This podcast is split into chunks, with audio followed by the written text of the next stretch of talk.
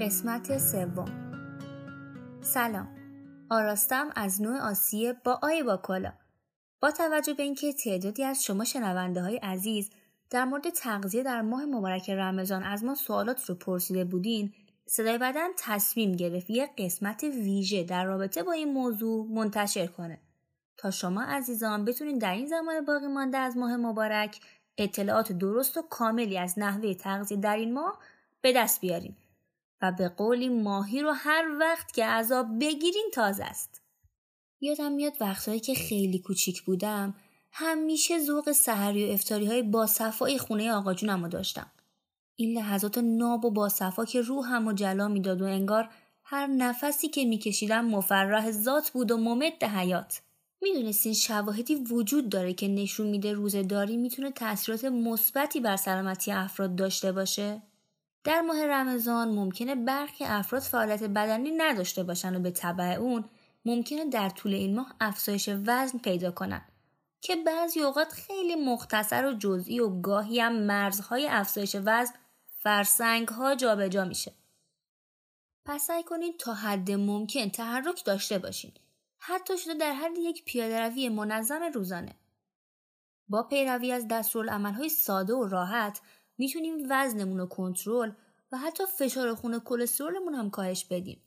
از طرف دیگه باید حواسمون باشه در ماه رمضان حالا که به جای سه وعده اصلی و میان وعده هامون دو وعده اصلی داریم و میان وعده تلافی اون ساعتهایی که روزه ما از خوردن اجتناب می‌کنیم رو در نیاریم که خودش می‌تونه باعث بشه کلی هم وزن اضافه کنیم پس به آرامی و به مقدار مناسب متناسب با نیازهامون غذا بخوریم و یادمون باشه که مصرف وعده های غذایی بزرگ باعث سوزش معده و ناراحتی میشه.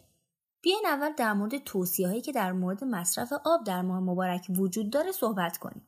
سعی کنید آب زیادی بنوشید و مواد غذایی با خاصیت آبرسان بخورید. مثل طالبی، انواع توتها، سالاد شیرازی، فلفل دلمه و کاهو. ضمنا از مصرف هندوانه در هنگام سحر و افطار غافل نشید. اگر بخوام یه تعداد نوشیدنی مناسب ماه رمضان که آبرسان هم باشن البته بهتون معرفی کنم می‌تونم به تخم شربتی، خاکشیر، سکنجبین و شربت لیمو اشاره کنم. اینکه شما تو محیط های گرم قرار بگیرین می‌تونه باعث بشه بدنتون آب بیشتری رو از دست بده و اینطوری صدای بدنتون برای دریافت بیشتر آب بلند میشه. بنابراین نوشیدن مایعات برای جایگزینی اونچه که در طول روز از دست دادین مهمه. به طور مثال حداقل ده لیوان. بعضیامون خیلی شاید تمایل به آب خوردن نداشته باشیم. یا به طور خاص با تغییر سبک رژیممون در این ماه نتونیم آب زیادی دریافت کنیم. در این مواقعی که غذاهای آبرسان مثل میگ میگ به دادمون می‌رسن و با مصرف اونها میزان آب مصرفیمون رو افزایش دادیم. از مصرف نوشیدنی های کافئین دار مانند قهوه، چای و نوشابه خودداری کنیم. چون که کافئین می‌تونه دفعات دفع ادرار رو بیشتر کنه و این امر ممکنه منجر به کم آبی بدن بشه. البته با توجه به اینکه چای تقریبا جزی از عادتهای روزانمون شده و شاید واسه یه سریمون واقعا سخت باشه که بخوایم الان خودمون رو اصلاح و چای خوردنمون رو قطع کنیم پس می‌تونیم توصیه داشته باشیم که اگر هم تمایل زیادی برای صرف چای دارین حتما چای کمرنگ مصرف کنین. اگه این توصیه ها رو رعایت کنین بدنتون دچار کم آبی و عوارض ناشی از اون مثل سردرد نمیشه. اما بریم سراغ یه سری نکات خاص منباب وعده سحر و افتار و بعد از اون هم یه سری توصیه های کلی رژیمی. خب بیاین اول در مورد وعده سحر صحبت کنیم. سحری نخوردن زمان روزداری رو طولانی تر می‌کنه.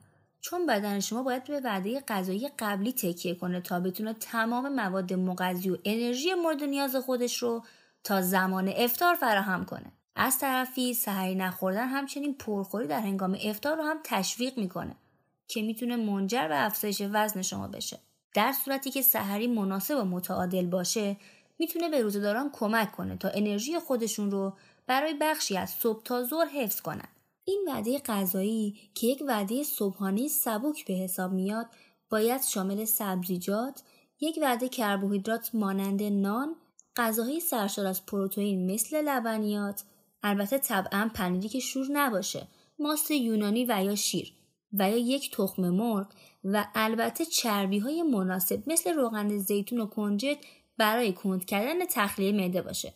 طبعا فرد روزدار زمان تقریبا زیاد رو هیچ ماده غذایی مصرف نکرده و بدنش دیگه کم کم داره نیاز به مصرف مواد غذایی و آب رو بروز میده. پس با خوردن یه افتاری سالم و متعادل سطح انرژی بدنش رو دوباره به حالت اولیه برمیگردونه و حسابی از خجالت این بدن همراه در میاد حالا نظرتون در مورد یه استراحت کوتاه با چاشنی یه موزیک خفن چیه؟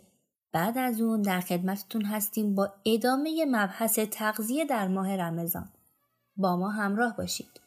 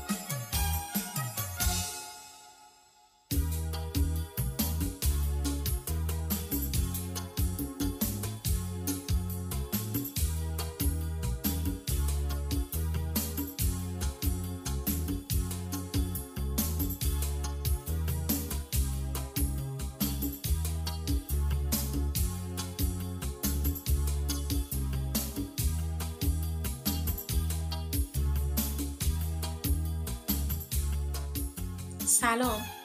محدث تشکری هستم و در خدمت شما هم با ادامه مبحث تغذیه در ماه مبارک رمضان. خسته که نشدین. من مطمئنم شما خسته نشدین.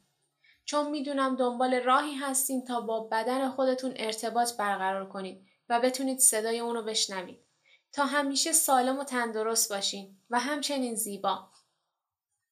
بریم ببینیم در ادامه مطلب چه توصیه‌ای برای تغذیه در این ماه مبارک براتون داریم. می‌خوام درباره سه ماده غذایی که موقع افتار مناسب مصرف کنید صحبت کنم.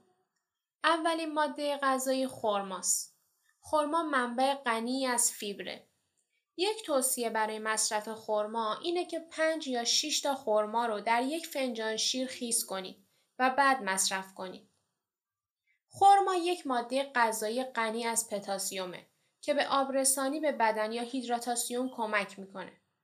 از طرفی شیر سرشار از کلسیوم و آبه و از لحاظ مواد مغذی هم متعادله. پس این ترکیب برای بازیابی انرژی مناسبه. توصیه میشه که روزهداران بعد از اذان یک میان وعده مانند خرما و شیر مصرف کنند و بعد از اقامه نماز مغرب مجدد برای صرف غذای اصلی اقدام کنند که در این صورت بدن برخی از مواد غذایی رو می‌تونه جذب کنه و تونسته گرسنگی شدیدش رو سرکوب کنه. پس باعث میشه که فرد ناخواسته میزان زیادی غذا مصرف نکنه. ماده غذایی دوم سبزیجاته که مصرف سبزیجات هم برای این وعده خیلی توصیه میشه. و ماده غذایی سوم غلات کاملیه که تصویه شده نباشن که برای بدن فیبر و انرژی کافی رو فراهم کنن. بعد از صرف وعده افتار از مصرف شیرینیجات در حجم بالا خودداری کنید. شیرینیهایی که معمولا در ماه رمضان خورده میشن حاوی مقادیر زیادی شربت قند هستند. بنابراین اگه تمایل به شیرینیجات دارین می‌تونید از میوه های شیرین یا نکتار و آب اونها استفاده کنید. خب به نظرم خالی از لطف نباشه در مورد میزان کالری و فعالیت لازم برای سوزاندن شیرینی های معروف ماه رمضان یا همون زولبیا و بامیه پرطرفدار هم صحبت کنیم. هر 100 گرم زولبیا و بامیه 296 کیلو کالری داره که 75 درصد اون رو کربوهیدراتی همون قند 24 درصدش رو چربی و یک درصدش رو پروتئین تشکیل میده. و برای سوزاندن این حجم از کالری مربوط به زولبیا بامیه به طور مثال باید 45 دقیقه دوچرخه سواری کرد یا 30 دقیقه پیاده روی. اما من که می‌دونم شما هیچ کدوم از این کارا رو نمی کنید. لابد می‌پرسین چرا؟ خب من زیاد شنیدم. وقتی که افتار می‌کنن به اصطلاح میگن سنگین شدی. یا میگن خیلی خسته هستین. روزه گرفتین یا کوه کندین؟ بگذریم. در مورد اهمیت میان وعده بین افتار و پیش از خواب توصیه بر اینه که حداقل دو میان وعده در حجم کم مصرف بشه. البته توجه داشته باشین که باید موادی رو انتخاب کنید که هضم سریعتری داشته باشه. مثل میوه ها. البته با مصرف میوه شما ویتامین و املاح مورد نیاز بدنتون هم تعمین می‌کنید. ممکنه با شنیدن این توصیه ها الان با خودتون بگین که خب بله درسته اینا اما چند تا پیشنهاد واسه سحر و افتار بهمون بگو اگه خیلی بلدی. منم میگم بله چشم حتما. در ادامه چند تا پیشنهاد غذایی رو میگم بهتون. اما اگه شرایط خاصی دارین یا بنا به هر دلیلی توسط پزشک معالجتون منع مصرف اونها رو دارین حواستون باشه دیگه خلاصه. زیرابی نرینا شیطونی هم نکن اول در مورد وعده سحری بگم. به طور کلی غذاهای ساده و سبک مثل انواع پلو و خورش در حجم کم یا غذاهای سبکتر شبیه وعده صبحانه همراه مقادیر مناسبی از سبزی های مختلف که می‌تونه سالاد باشه یا سبزی خوردن برای سحری مناسبه. اما غذاهای سبک مثل فرنی، شیر برنج، نان و پنیر و سبزی، انواع سوپ کمچر، آش کم حبوبات یا حتی سیب زمینی آبپز و همچنین سبزی های پخته مثل کدو و کلم رو واسه افتار بهتون پیشنهاد میدم. مطلبی که شاید خیلی در موردش شنیده باشین و من مجبورم باز هم تکرار کنم تا شاید آویزه گوشتون کنید اینه که هنگام تهیه غذا تا حد امکان استفاده از نمک رو محدود کنید و حتی نمک پاشه قشنگتون هم سر میز غذا نگیرین تا یه وقت حوض نکنید ظرف غذاتون رو دریاچه ارومیه کنید به جای استفاده از نمک می‌تونید برای تقویت طعم غذاهای پخته شده از گیاهان مختلفی مثل رزماری یا جعفری استفاده کنید تا در کنار طعم خوب عطر خوبی هم ایجاد کنه. به جای سرخ کردن در روغن زیاد توصیه میشه از روش های دیگه پخت و پز مثل بخارپز، کبابی کردن و یا سرخ کردن در روغن کم استفاده کنید. پس حواستون باشه در وعده سحر غذاهای خشک و پرروغن مثل کوکو، پیتزا، کله پاچه و هر سرخ شده دیگه که با ادویه زیاد پخته شده باشه رو مصرف نکنید. از غذاهایی که حاوی مقادیر زیادی نمک هستند مثل سوسیس، گوشت، محصولات ماهی فراوری شده و نمکی، زیتون و ترشی، پنیرهای شور، انواع کراکرهای آمده و سسها مثل سس مایونز، خردل، کچاپ خودداری کنید. برای اینکه خیالتون راحت باشه با مصرف گوشت، مرغ، ماهی دارین پروتئین کافی به بدنتون میرسونید و از ضررهای اون در امانید بهتر چربی اضافه و پوست اونها رو به طور کامل جدا کنید. اما یه سری ملاحظاتی هم برای روزه گرفتن وجود داره. به افراد مبتلا به دیابت نوع یک معمولا توصیه میشه که روزه نگیرن.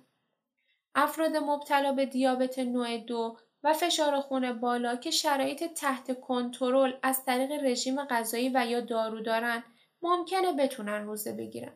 با این حال به اونها توصیه میشه بر اساس وضعیت خودشون برای مشاوره مناسب به پزشک یا متخصص تغذیه مراجعه کنند. یا مثلا در مورد زنان باردار و مادران شیرده هم همینطوره.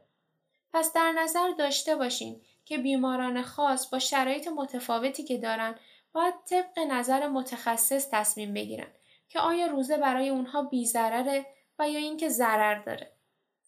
در پایان ازتون می‌خوام که هوای بدنتون رو داشته باشین تا بدنتون بهتون اعتماد کنه و بتونه باهاتون ارتباط برقرار کنه و شما صداشو بشنوید. یه دوستی داشتم همیشه عاشق بدنش بود و قربون صدقه بدنش می‌رفت. همینطوری راحت تونسته بود با بدنش ارتباط برقرار کنه.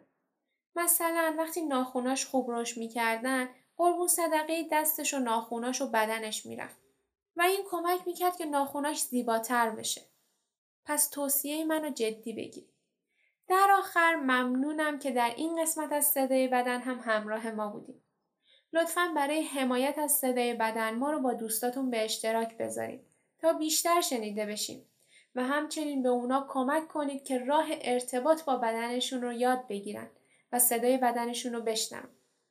آدرس تلگرام و اینستاگرام ما body sound underline MNT هست که ویدیوهای مختصری از هر قسمت را می‌تونید توی این اینستاگرام ببینید.